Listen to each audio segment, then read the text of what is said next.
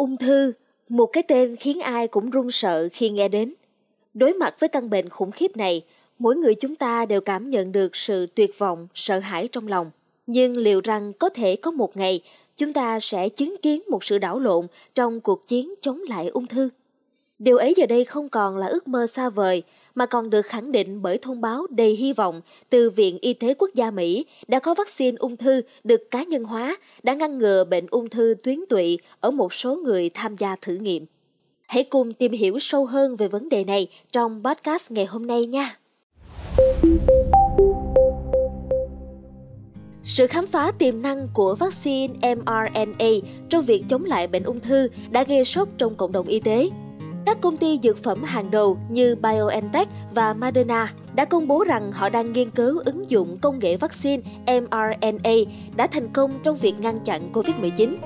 Tiến sĩ Keith Nelson, một chuyên gia hàng đầu về miễn dịch học tại bệnh viện Mayo Clinic, đã chia sẻ ý kiến với trang tin Fortune rằng vaccine ung thư không khác biệt quá nhiều so với các loại vaccine phòng ngừa các bệnh truyền nhiễm phổ biến như cúm, sởi, quai bị và cả COVID-19. Cơ chế hoạt động của vaccine là kích thích hệ thống miễn dịch nhằm tiêu diệt mục tiêu, thường là virus.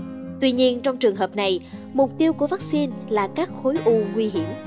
Hiện tại, phần lớn vaccine ung thư đang được sử dụng để điều trị cho những bệnh nhân ở giai đoạn cuối, thường được kết hợp với các phương pháp can thiệp khác như hóa trị, phẫu thuật hoặc xạ trị. Theo Viện Nghiên cứu Ung thư, hiện có hai loại thuốc đã được Cục Quản lý Thực phẩm và Dược phẩm Hoa Kỳ FDA chấp thuận một loại dành cho ung thư bàng quang ở giai đoạn đầu và một loại dành cho ung thư tuyến tiền liệt. Ngoài ra, còn tồn tại vaccine dành cho những người sống sót sau khi đã mắc ung thư. Ông Nixon đã cho biết rằng những vaccine này được cấp phép cho những người đã giảm được bệnh nhưng vẫn có nguy cơ tái phát cao. Như vậy đã có tổng cộng 4 loại vaccine đã được FDA chấp thuận để ngăn ngừa hoàn toàn ung thư. Ba loại dành cho virus HPV hoặc virus u nhú ở con người – và một loại dành cho viêm gan B. Tất cả đều có tác dụng ngăn ngừa nhiễm trùng có thể dẫn đến ung thư. Vaccine HPV được khuyến nghị cho cả nam và nữ, thường trong độ tuổi từ 11 tới 12, nhưng có thể tiêm từ 9 tuổi và đến 26 tuổi. Còn vaccine viêm gan B được khuyến nghị cho tất cả mọi người từ 59 tuổi trở xuống và người lớn từ 60 tuổi trở lên có nguy cơ bị nhiễm trùng.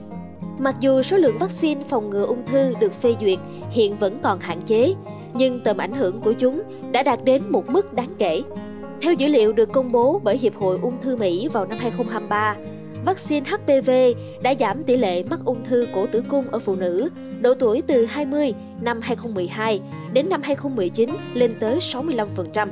Ông Connaughton cho biết rằng, mức giảm tương tự cũng được quan sát trong các trường hợp ung thư khác do HPV gây ra trong cuộc sống sau này, bao gồm ung thư đầu, cổ, miệng, trực tràng và âm hộ. Một mục tiêu quan trọng mà nhiều nhà nghiên cứu đang hướng tới là ung thư vú, một căn bệnh phổ biến nhất trên toàn cầu. Các phòng thí nghiệm trên khắp thế giới, bao gồm cả nhóm nghiên cứu của tiến sĩ Knudsen, đang đặc biệt quan tâm đến việc phát triển vaccine có khả năng ngăn ngừa hoặc ít nhất là giảm nguy cơ tái phát bệnh ở những người sống sót sau khi đã mắc ung thư vú. Hiện nay, vaccine điều trị ung thư đang trong quá trình thử nghiệm Tuy nhiên, chỉ có một số trường hợp được phê duyệt. Chúng không phải là thuốc chữa bệnh và việc tiếp cận vaccine ung thư phức tạp hơn nhiều so với việc tiêm vaccine phòng COVID-19 hay cúm tại các hiệu thuốc. Vaccine ung thư được cá nhân hóa như giải thích của tiến sĩ Philip Feble, giám đốc chuyên môn của công ty công nghệ sinh học Illumina, đó là một phương pháp điều trị tùy chỉnh phù hợp cho từng người. Trước tiên, Bác sĩ, chuyên gia phải xác định loại khối u mà có thể tiếp cận được thông qua việc thực hiện sinh thiết. Sau đó, một công ty như Illumina sẽ tiến hành phân tích di truyền của tế bào khối u để xác định thành phần vaccine phù hợp nhất với từng bệnh nhân cụ thể. Tuy nhiên, việc tiếp cận vaccine ung thư không dễ dàng. Một trong những lo ngại chính là giá thành của vaccine này có khả năng vượt quá khả năng chi trả của nhiều người. Mặc dù tương lai của vaccine ung thư hứa hẹn, không phải tất cả mọi người đều có thể tiếp cận được nó, như các chuyên gia đã chia sẻ với trang tin Fortune. Cảm ơn bạn đã lắng nghe số podcast lần này. Đừng quên theo dõi để tiếp tục đồng hành cùng podcast Báo Tuổi Trẻ trong những tập phát sóng lần sau. Xin chào tạm biệt và hẹn gặp lại!